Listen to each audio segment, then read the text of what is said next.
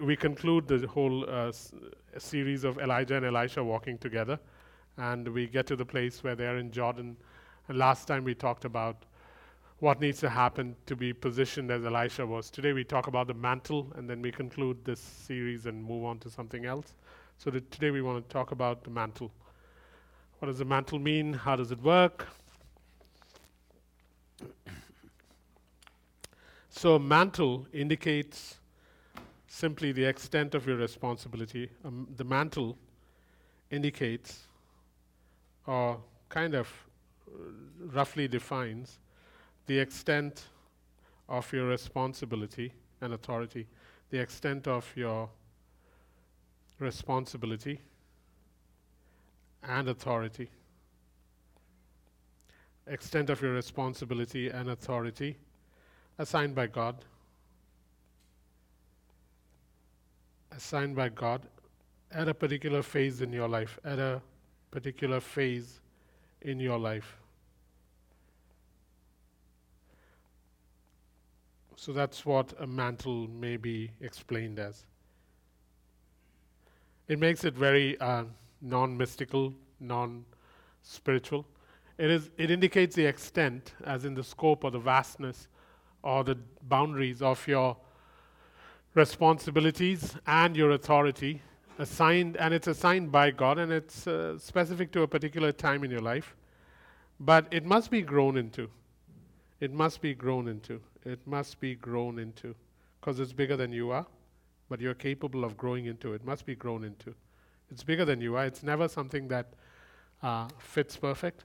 It's bigger than you are, but you grow into it. Must be grown into it. And Elisha understood this. In 1 Kings 19 19, when Elijah comes, takes off his cloak, and most prophets used to have a mantle then that they used to wear. When he took off his cloak or mantle and put it on Elisha, Elisha knew what it meant. This wasn't uh, a mystery to Elisha. I remember, I remember it, um, when Paul's dad Eddie was here in 2007. We were at the Viva Java room uh, in Richmond, and at some point on the last day that he was here, he began to weep, and he took off his uh, coat and he threw it on me, and I knew what it meant. So Elisha knew what it meant, and uh, the response, though, is uh, what we need to pay attention to. He wasn't confused about it, what it meant, and so he immediately started training under Elijah. He immediately started training under Elijah. Because you cannot grow into the responsibility and authority unless you train. And he immediately started training under Elijah. And sometimes the mantle, sometimes the mantle, shoot, how do I make this go back to normal?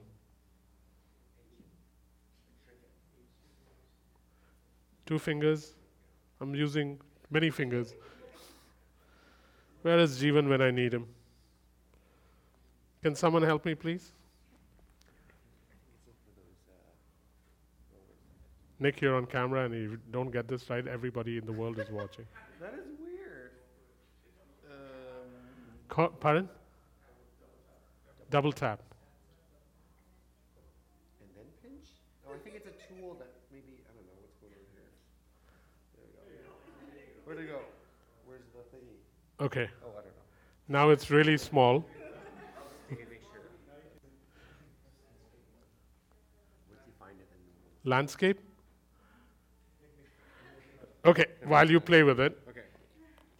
I can do without this. I don't know why I'm so dependent on this. Yeah. So the mantle falls from you, uh, the f- mantle falls on you, and uh, the word often used um, is the same word that was used when the Holy Spirit fell on people. So the mantle falls on Elisha as Elijah is being taken up in the whirlwind. The mantle falls on Elisha. And we need to understand that no mantle can be walked in without the empowering of the Holy Spirit. No mantle can be walked in without the empower- empowering of the Holy Spirit. The mantle falls on you from the Holy Spirit. This is important to understand. Any mantle that is given to you, as in any responsibility that is given to you, and the authority that comes with the responsibility given to you, comes from the Holy Spirit. It does not come from man. It cannot be given to you by man. It comes from the Holy Spirit. Because there is a tendency nowadays to have People give you mantles. And while it is nice and it looks uh, quite heavy, it is not true. Mantles come from the Holy Spirit. It may come through man, but it comes from the Holy Spirit. He's the one who cloaks you with the power that is required to walk in your responsibility and your authority. He cloaks you. So when man gives it to you, it ain't real. Thanks. So in 2 Kings 2:14, we see that as Elijah is being taken, as he ascends, the mantle descends. And it's, it's this pattern of the Holy Spirit. Whenever uh, Jesus ascends, the Holy Spirit descends. In Acts chapter 8, with the um, uh, Samar- Samaritans, the Holy Spirit fell upon them. In Acts chapter 10, with Cornelius, the Holy Spirit fell upon them. In Luke chapter 4, with Jesus, the Holy Spirit fell upon them. And with each falling, a new mandate started for them. With Jesus, it was the beginning of his role uh, ministering to people. That is when he was revealed. So I keep coming back to the simple thing that any responsibility and authority that is given to you at any phase in your life is given by the Holy Spirit. Man may explain it to you, man may convey it to you, man may lead you into it, man may equip you for it, but it comes from the Holy Spirit. It is not, it's not, it's not created by some leader or some pastor or some some. It's not.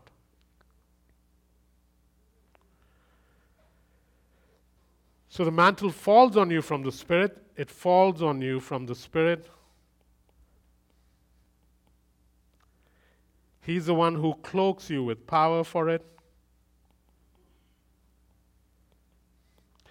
And then, after he does that, he trains you through human equippers. He trains you through human equippers.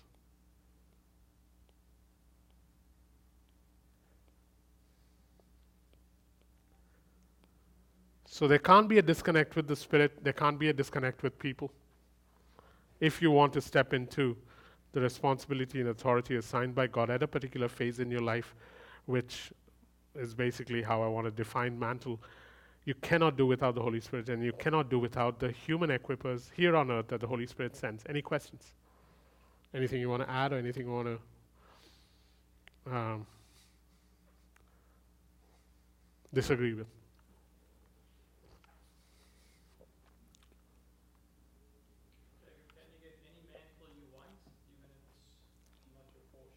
Yeah, so can I get any mantle I want if it's not my portion? Because it's the Holy Spirit who gives it. I can want, I can desire, I can desperately um, crave it, and it won't fit. Because it's the Spirit of God who tailors it. It is the Spirit of God who tailors it. And if He tailors it, then I can't want what I want. I want what I'll have to want what He wants. But sometimes it's revealed through people to you. Because I, am not good at hearing every day. There are times when I'm not hearing. There are other times when God will deliberately keep things from me so that I'm dependent on you. Please hear me. There'll never be a day when I will be able to hear, do, act completely on myself, even if I had as perfect a relationship with God as Jesus had even on that day, He will not allow me to be so completely tuned to Him, hearing Him, uh, acting like Him, without being dependent on you. He will not give me pieces of information. The missing link is one of His favorite games to play. He'll always keep something missing so that I will always need you. You. Yeah, you. Go ahead.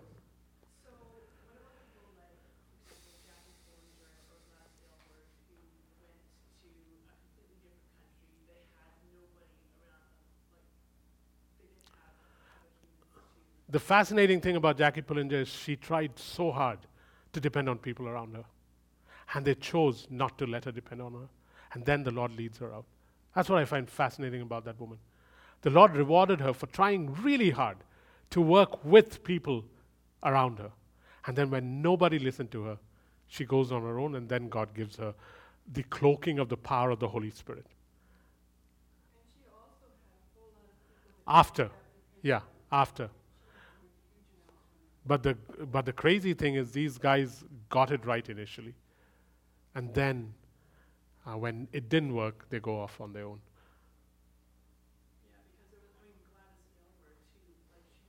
She, tried so hard. I mean, she would go and man dominated mission boards would basically tell her to go pray some more.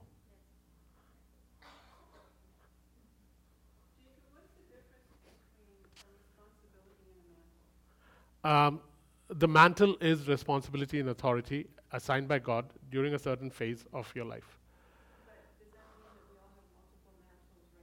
We pass through multiple mantles, yes, but there are main things in our lives that God has us focus on. And it's good when you discover the main thing, because then other things can take their right place. When I don't know the main thing that God has for me in my life, the main, the all, the overarching purpose is very three, M3. It's very, very easy. M3. Make the Father known, make disciples, multiply churches. That's the overarching theme. That covers every believer that exists.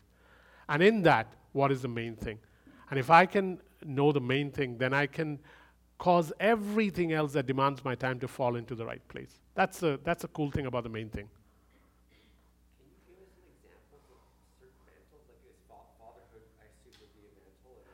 If we think in terms of responsibility and authority, it demystifies it. Mantle carries this. I, I don't know whether that expression conveyed anything, but basically, it is responsibility and authority. What is my main responsibility and authority? What is my main responsibility that I'm supposed to focus on at this stage in my life, assigned by God? And with that responsibility will come authority, and I can grow in it. Yeah, you'll know that this is the main thing. Soon in Rennie's life, the main thing will be the baby. S- The main thing will be Aaron, but the main thing will be the baby too. Yeah, because uh, the baby shouldn't displace Aaron, and rightfully so. But the main thing will be that. It won't be the BMW, it won't be um, uh, uh, the Mustang, it won't be the Colorado Avs, praise the Lord. It won't be these things. The main thing will be the baby. So we quickly know what the main thing is. And at different times in our lives, if we know the main thing, uh, it's very helpful. I, I, can then concentrate on it. So I, I, want to look at it as responsibility that God has assigned to me at a particular stage in my life. It makes it much easier because the mantle thing is a little too spiritual and too much has been said about it. So, and we don't use words like mantle. The only time we use words like mantle in India is when we put stuff on our mantle. At least in India, that's what mantles are used for. Where are your keys? Check the mantle. Yeah.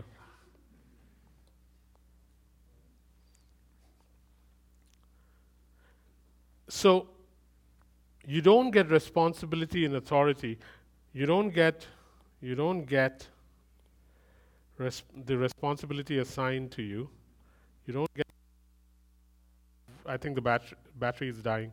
You don't get the responsibility assigned to you by God by being at the right place or being opportunistic or being um, connected. By being connected or opportunistic or at the right place.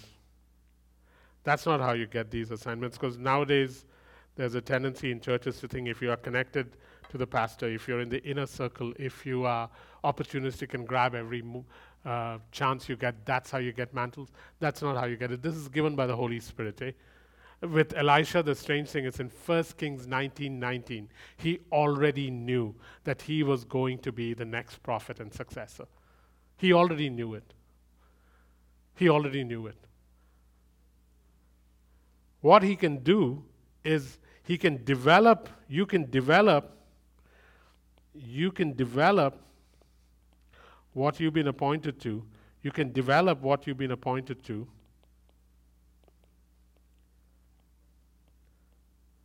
With hunger and pursuit. With hunger and pursuit. You can develop what you've been appointed to with hunger and pursuit. Hunger is something God gives, pursuit is something you cultivate. You never have to worry about hunger. God gives that. Strange God, eh? Blessed are those that hunger and thirst, and then He gives you the hunger and the thirst. But after He gives you the hunger and thirst, He also kind of warns you with that scripture from Proverbs, which says, Some men are so lazy that they can't bring the spoon to their mouth. And so, you don't get your mantle or your responsibility and authority from God by being opportunistic, by being favored, by being connected. You don't get it because of that. You don't get it because you were at the right place at the right time. You get it simply because it was prepared for you before the foundations of the earth. And it is something that God has shaped you to operate in really well. How do you obtain it? You obtain it through pursuit and hunger. Hunger God gives, pursuit you have to cultivate. This is what Elisha distinguishes himself in. You develop God's appointing through hunger that God gives and pursuit that you cultivate. So you look at Elisha, you see that.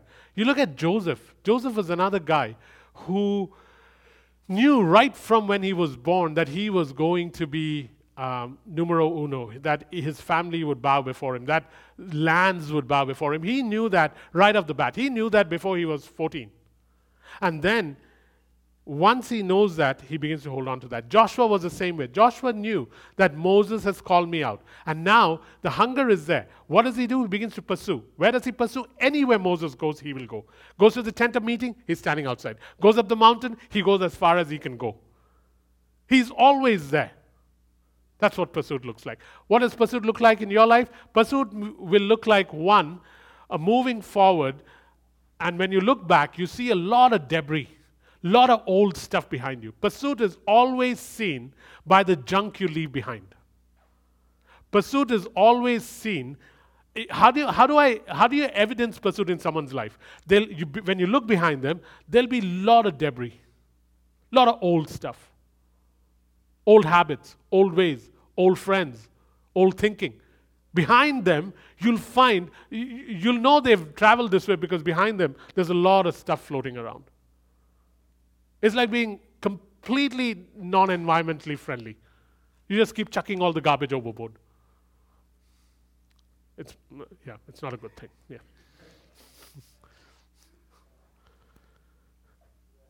That's how you know pursuit. So, do you know? Uh, the, these are questions just to provoke us, not to make us feel bad. Do you know your responsibility and your authority. Uh, forget even authority. Do you know your responsibility that is assigned by God to you at this present time? I'm not talking about your occupation. I'm not talking about your career. I'm not talking about your job. I'm talking about what is the main thing that at present is active in your life that you think God has assigned to you. You begin by thinking that perhaps it's that. That's where you start. You've got to place it somewhere on a sheet of paper. That's where you start. And then you can develop it. But do you know? The question then is is it important to know? Um, there's only two ways to go about it. If you know, then you can be intentional about it, or walk in such righteousness that every step of yours is ordered by God and you don't have to worry about it. Rejoice for the steps of a righteous man are ordered by God. If you're walking in righteousness, you will keep walking in it anyways. But if you know it, then you can be a little more intentional about it. So, do you know? Or begin. If you don't know, begin by putting things down on a sheet of paper. It's got nothing to do with your job. Your job is just uh, a, a petri dish, a petri dish, or however you pronounce it, in which things can be cultured. And what if you don't have a job? Does that mean you can't function? That's absurd. So the job really doesn't have anything to do with it. Sheldon doesn't have a job. I don't have a job.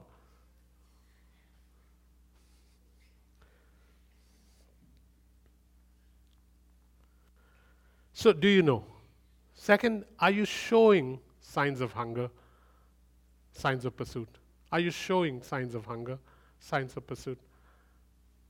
These questions I must answer. I mustn't go to someone else to answer this. I must try and answer them honestly because all we're trying to do is, Father, I'd really like to partake in your nature at this stage in my life by being where you wanted me to be at this stage in my life. So Am I hungry? Am I pursuing? And then the question is, but what? Yes, Christ, yes, but is there any phase of this that I'm, I know now and I'm beginning to pursue? And third question that I need to ask is, can I handle an Elijah in my life? Can I handle an Elijah in my life? Can I handle it? Because it's not easy, eh? Can I handle an Elijah in my life? As the world gets more and more modern, uh, it is harder and harder for us because of our individuality to handle Elijahs in our lives. In the olden days, it was taken for granted. Apprenticeship was normal. Nowadays, it's become really hard, eh? Because we are such, so highly individualistic. Can I handle an Elijah in my life? Because nowadays, people desire prophecy from Elijah's, not pruning. They desire a prophecy from Elijah, but not pruning. They desire Elijah's mantle, but not his sackcloth. They desire his Elijah's favor, but they don't want to walk in Elijah's faith. They desire independence that Elijah operated with as a man of God, but they don't want to engage in service. One of the things you notice about Elisha, when God, um, yeah, so we got to ask this question can I handle an Elijah in my life? And it's a critical question. And if the answer is not a resounding yes, then I must make that adjustment because otherwise I will not be able to walk in the fullness of my responsibility and authority because whether you like it or not, it is a pattern that God uses. Uh, you know, God could have provided rain out of the leaves of a tree. Whenever it's rainy season, God decides that all the water under, under the ground will come spraying out from the leaves of the trees. But he chose not to do that. He decided there'll be these fluffy little things that you eat cheese on that will appear in the sky and they'll shed rain. So he made clouds, and clouds deliver rain. And Philadelphia, right? Yeah. So, at least in Philadelphia, that's what they do. So, this is really getting bad. These jokes are getting really bad. I'm getting old. And so uh, uh, he decided that the way rain will be supplied on earth is through clouds. In the same way that he decides something and you cannot change it, in the same way God decided that the only way you, Jacob, are going to be trained, you, Jacob, are going to be recognized, trained, and established. The only way it's going to happen is through someone else. He's decided that.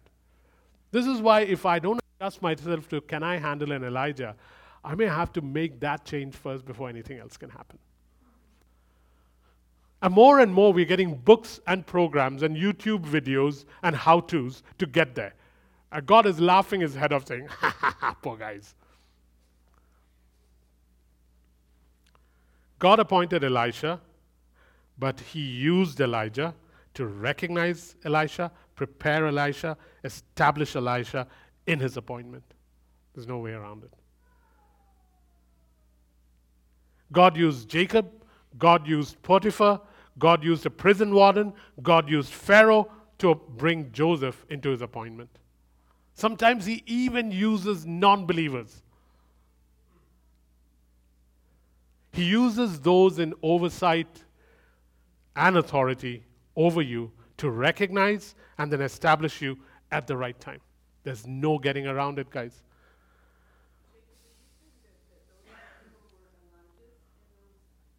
I'm saying that the ones who are in oversight are the ones who help you get to your appointment. Occasionally, they are not godly people. Occasionally. And again, like I said last time, do not think that this is an attempt to tell you that, listen, I am the Elijah in your life. I am not saying that. Because I, I am not too many of you. I cannot be too many of you. But I'm saying there's no way around this unless you go down this route. Any questions?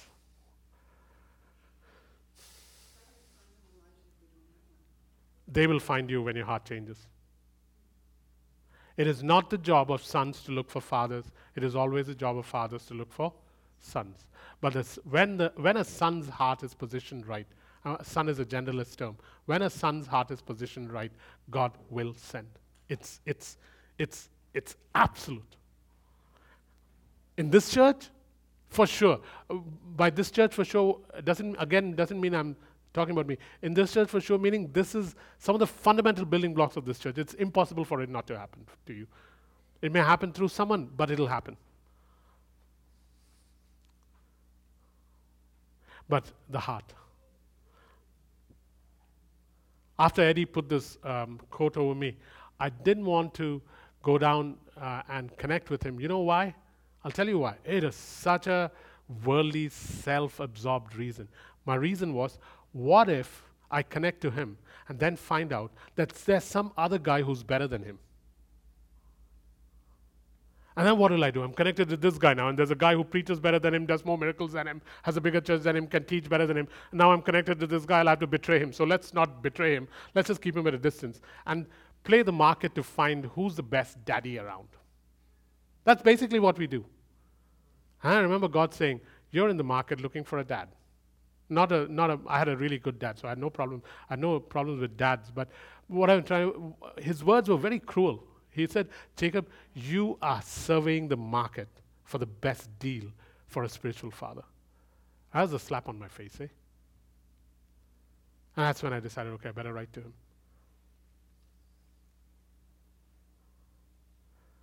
Even forget the term spiritual father. Call him whatever you want.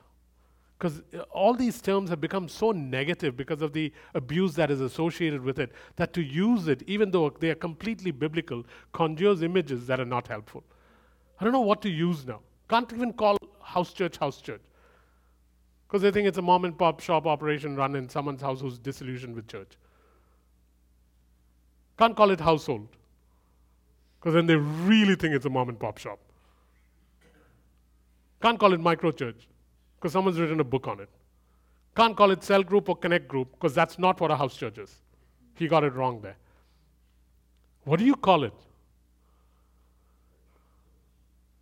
But then they think it's in a big building where a lot of people meet on a Sunday morning. You've got to come up with some strange word. And then insist that it's Greek. Because nobody knows Greek, anyways.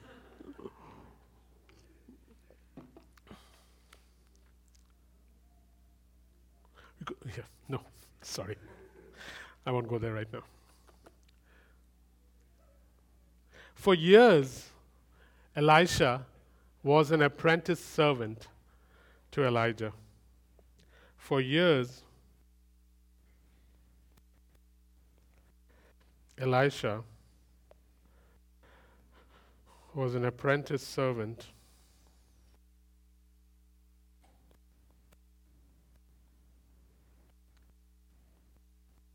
to Elijah. Crazy, eh? He was an apprentice servant to Elijah. He learned spiritual things, yes, but he served in menial capacities too.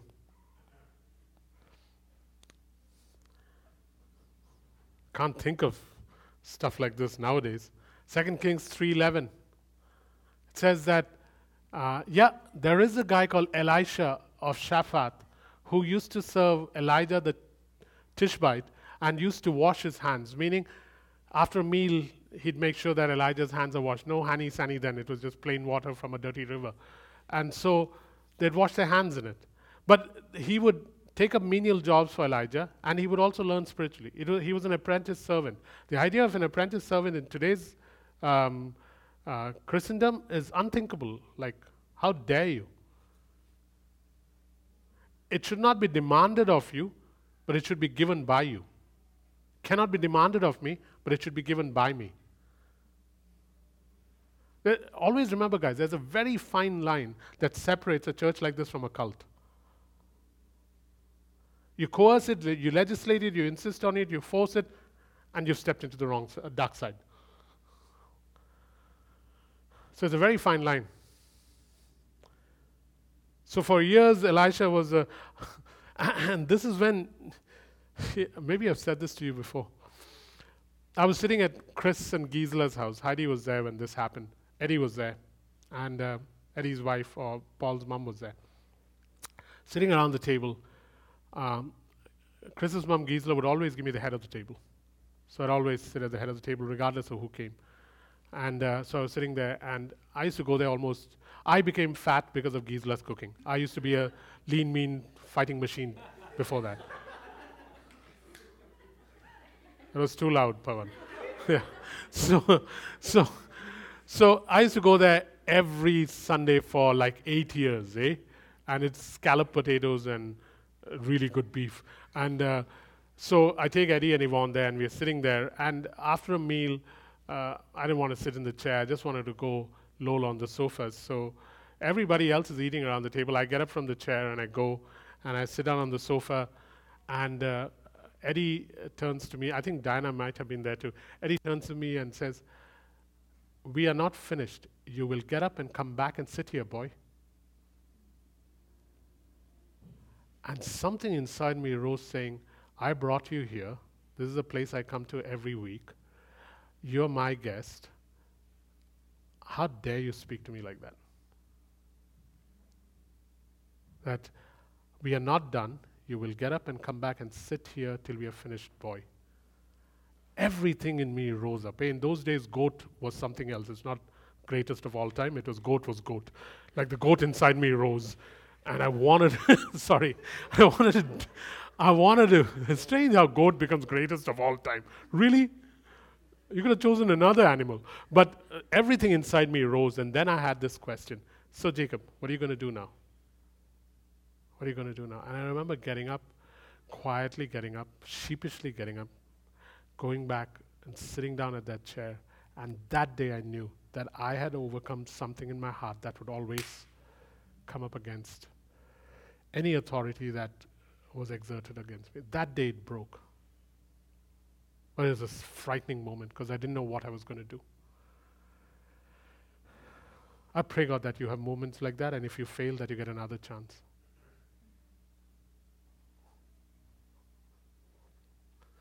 Because, um, yeah, Joseph served his father, Joseph served Potiphar. Joseph served the prison warden before he wore the mantle of rulership. Because God is a servant king, because God is a servant in essence. I know it's, it's a terrible thing to say that. God is a servant in his nature. He did not take on servanthood, he is a servant. When he takes off his uh, robe and uh, wears just a towel around him and goes and starts washing the feet of his disciples. He wasn't putting on a show. He is a servant at heart. In essence, God is a servant. Therefore, all leadership or rulership has to be tied to the or tethered to the nature of God, and God at his heart is a servant. So there is no question of Joseph getting to a place of rulership without having gone through a process of serving. And nor does it happen to you and I. If the Son of God had to go through it, how can we not go through it? In this apprentice servanthood, you learn how to walk in order.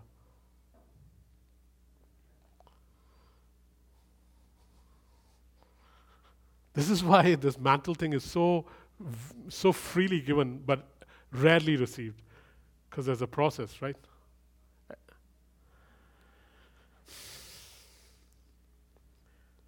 Guys, there's a timeline that God puts in place there's a timeline God puts in every one of our lives, eh? There's a timeline God puts in every one of our lives. And the reason He puts that timeline is because He is really keen about relational growth. He's really keen about relational growth. He's really keen about relational growth. There's a timeline of relational growth that will take you through experiences, and during that timeline, you'll go through experiences that'll either embitter you, make you proud, and make you self reliant, or it'll humble you and make you teachable. Or it'll humble you and make you teachable. Everyone here will go through it. How we work our way through it is how we end up positioning ourselves for the kingdom. Everyone here will go through it. And these experiences that we go through will either embitter us, it'll make us proud, or it'll make us self reliant. I'm talking about in the church and in the kingdom of God. It'll embitter us, as in, oh, I've been through it, I'll never go through it again. Or it'll make us proud, as in, I'm never going to let that happen. Or it'll uh, make us self reliant. Or the other side of it is it'll humble us and make us teachable. One or the other will happen. And God does this with every one of us. He did it with His Son. So here's a statement then that needs to be made it is that kingdom power and position, kingdom power and position is directly proportional, is directly proportional, is directly proportional to relational maturity, to relational maturity. Kingdom power and position is directly proportional to relational maturity. Everything in this kingdom has to be about people. Therefore, any kingdom power and any kingdom position that you are to rece- receive is directly proportional, as in completely dependent on relational maturity. And what does relational maturity look like? Relational maturity, uh, we won't go into details of it, is one, humility. Jacob, if you do not have the ability to be humble, I'm not able to use you with people. Two, Father's heart. Jacob, if you don't have my heart, you cannot be relationally mature because you can't help people. Three, joy filled. As in Jacob, if your life is not marked by being joyful, then I cannot use you in people's life because that is who I am. I'm ridiculously joyful. Four, open lives. Jacob, if your life is not lived transparently, if your life is hidden, then I'm not able to. And then the last one is Jacob, you've got to learn how to not be offended. Lack of offense. These are just five early stages of relational maturity. If I don't increase in this, it doesn't matter how gifted I am, I won't be able to move much.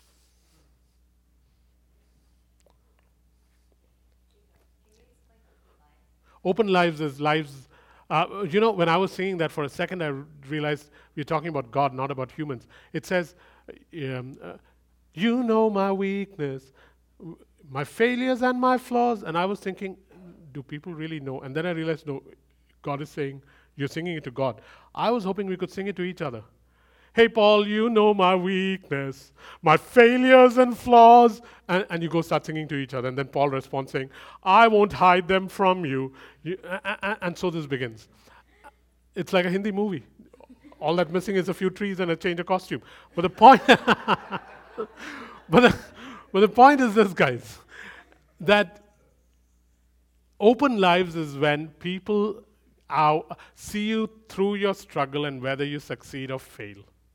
People see you through your weaknesses. So, in them taking the step of announcing a pregnancy at eight weeks, they're inviting you into their life and it's suddenly open.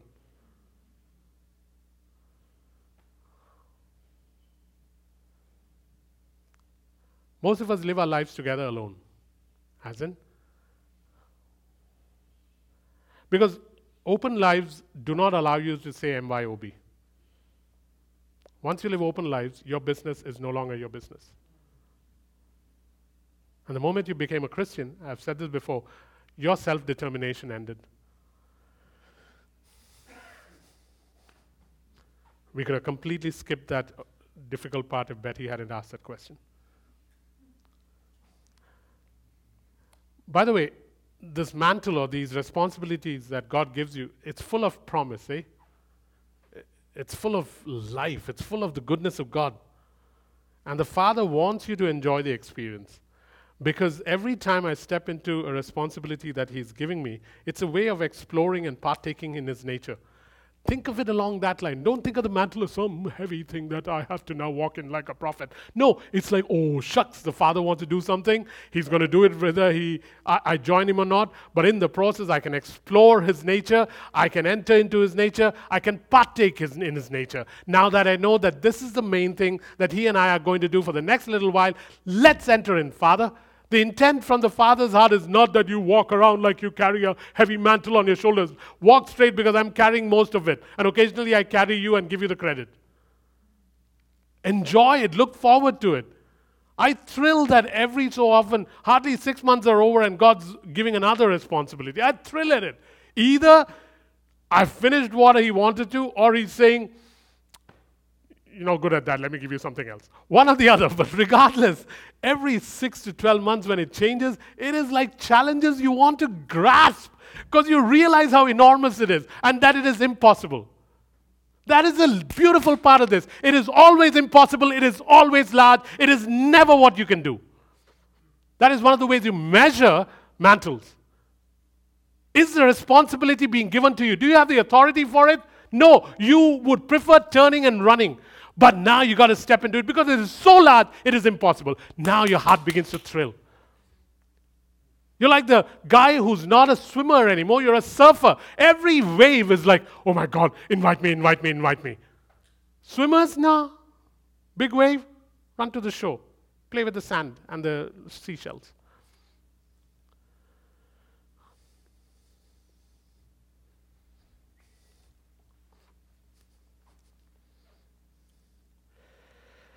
Mantles change. Mantles change. Joseph had a many colored robe. Then he had a steward's cloak when he was at Potiphar's. And then he had the royal robes that Pharaoh gave him in Genesis 41, verse 40 something. Mantles change. Don't measure mantles by ministry opportunities. Don't measure mantles by mission trips. Don't measure mantles by church roles. Don't man- measure mantle by jobs you may have. Those come and go, those can be given or held back.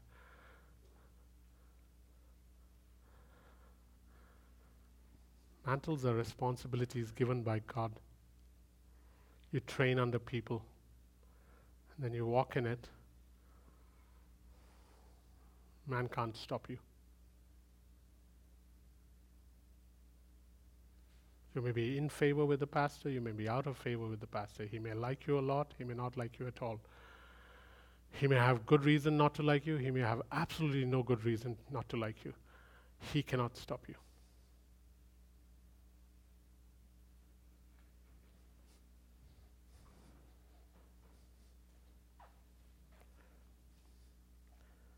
So the question is do you know what you presently wear? Do you know what you presently wear? Do you know what you presently wear? What is, what is it that you're wearing? Do you, is it well worn? Uh, my answer to those questions were, yeah, I kind of know what I presently wear. Is it well worn? No, still trying to figure it out. Have no idea what to do with it. Still trying to figure it out. Is it well worn?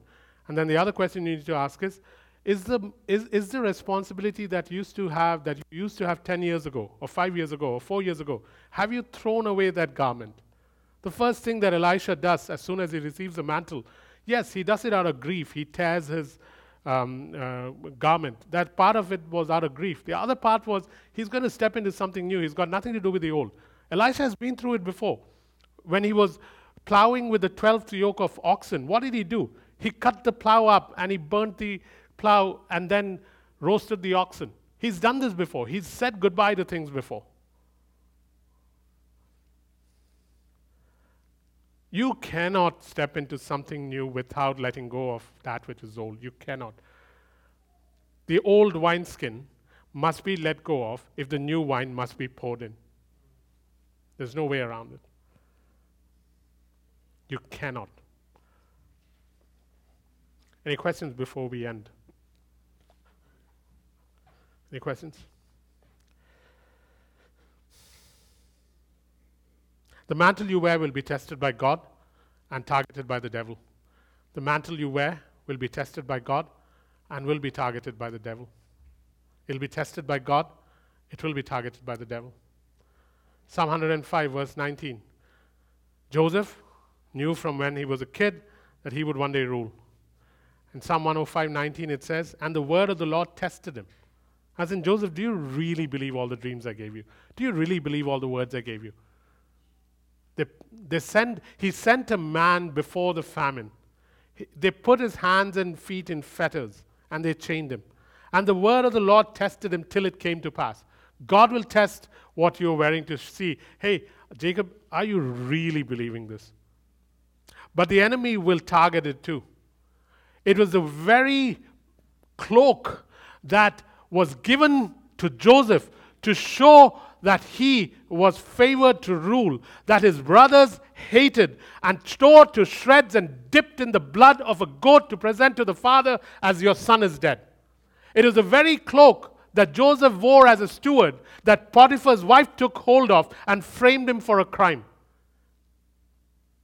Please understand that once you step into this, it's time to man up whether you're a man or a woman because this thing will be tested by God to see if you have the caliber to walk in it and it will be targeted by the enemy because if you walk in it fully, he knows that a certain responsibility will be fulfilled with great authority.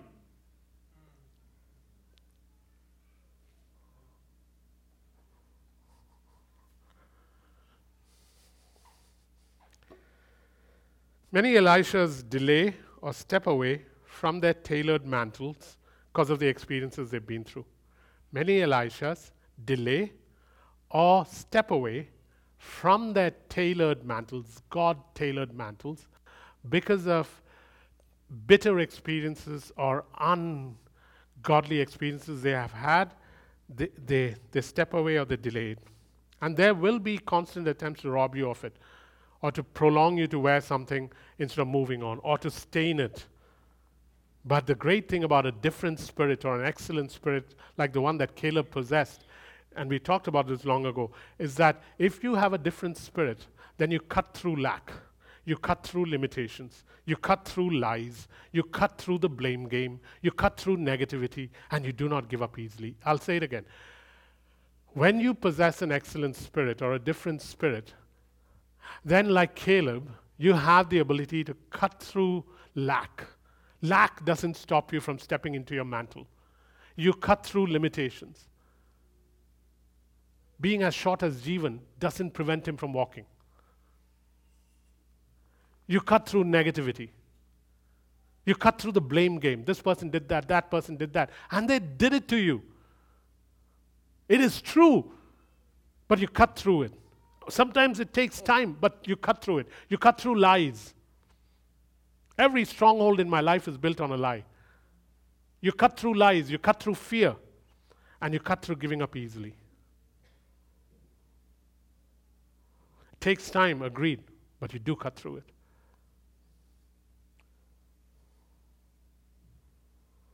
Any questions?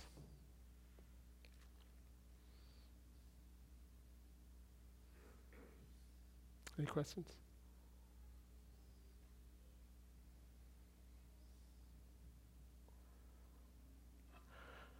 Go ahead, Jill.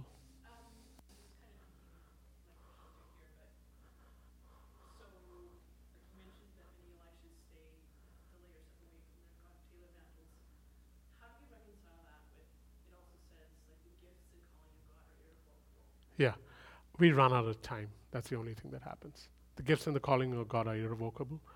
And so God always wants it to be completed, but I run out of time. So it isn't that it's withdrawn, but I don't have enough years left to fulfill it. Yeah. Yeah.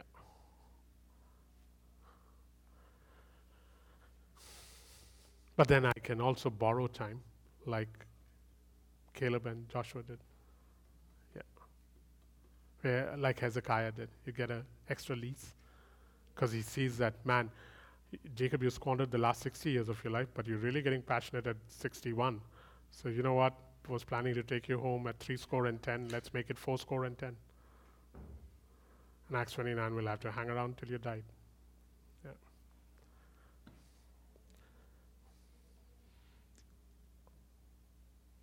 Any other questions? Okay, last point. Really. the mantle surprisingly prolongs the life of Elijah's. A mantle prolongs the life of Elijah. You know, for years after he put his cloak on Elisha, Elijah now lives because he has to train this boy up. Mantles prolong the life of Elijah's. One of the ways to live long is to raise people.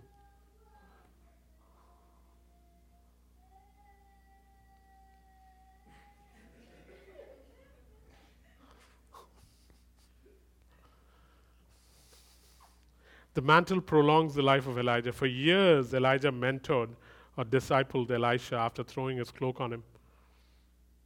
If you don't raise up, you phase out. If you don't raise up, if you don't raise up, you phase out. Why? Because if you don't raise up, you're not fulfilling the Genesis mandate. What's the point of being here on earth? If you don't raise up, you phase out. If you're not here to fulfill the Genesis mandate as a believer, what are you here for? To go to heaven? Well, let's go.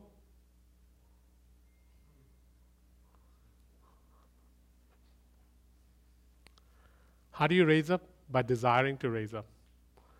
Because your father does this for a living.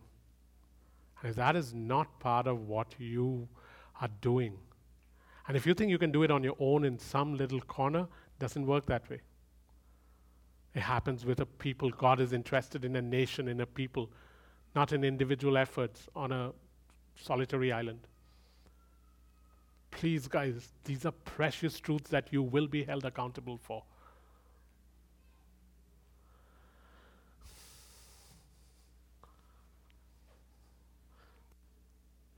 And it's not about the size of your mansion, eh? When I say held accountable, I don't mean you'll get a smaller mansion and Betty will get a bigger one. It's more than mansions that are involved here. The mantle prolongs the life of Elijah. For years, Elijah mentored a disciple, Elisha, after throwing the cloak on him. I would suspect that even the schools of the prophets happened after Elijah was put in place. Elisha, Elijah, so Elisha was put in place. Elijah accomplished quite a lot after he threw the mantle on Elisha.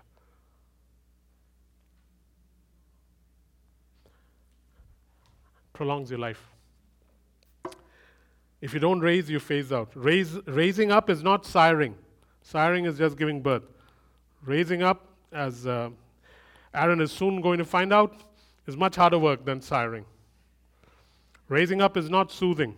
As you know, you feel like crying, come baba, and make you stop crying. No. Raising up is much more than service. It's much more than this thing. Raising up is a lot of unnecessary, really difficult work that you prefer not to do. That's what raising up looks like. And these are not even your children. They don't even look, look like you. So, if you don't raise up, you phase out. Last point uh, of the main se- of the section. Should. okay. okay.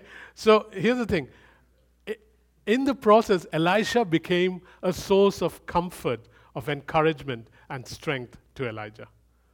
Elisha's become a source of comfort, a source of strength, and a source of encouragement to Elijah. It is so cool, eh? My mom always asks me, Do you have a retirement plan? And I name a few of you saying, I'm sure they'll take care of me. It doesn't comfort my mom at all, but. so there's encouragement, strength, and comfort that Elisha's bring Elijah. And Elijah's can now leave absolutely confident that what they, the work they started will be safe, will be sustainable, will go beyond them. They're able to leave happily. That's a great thing.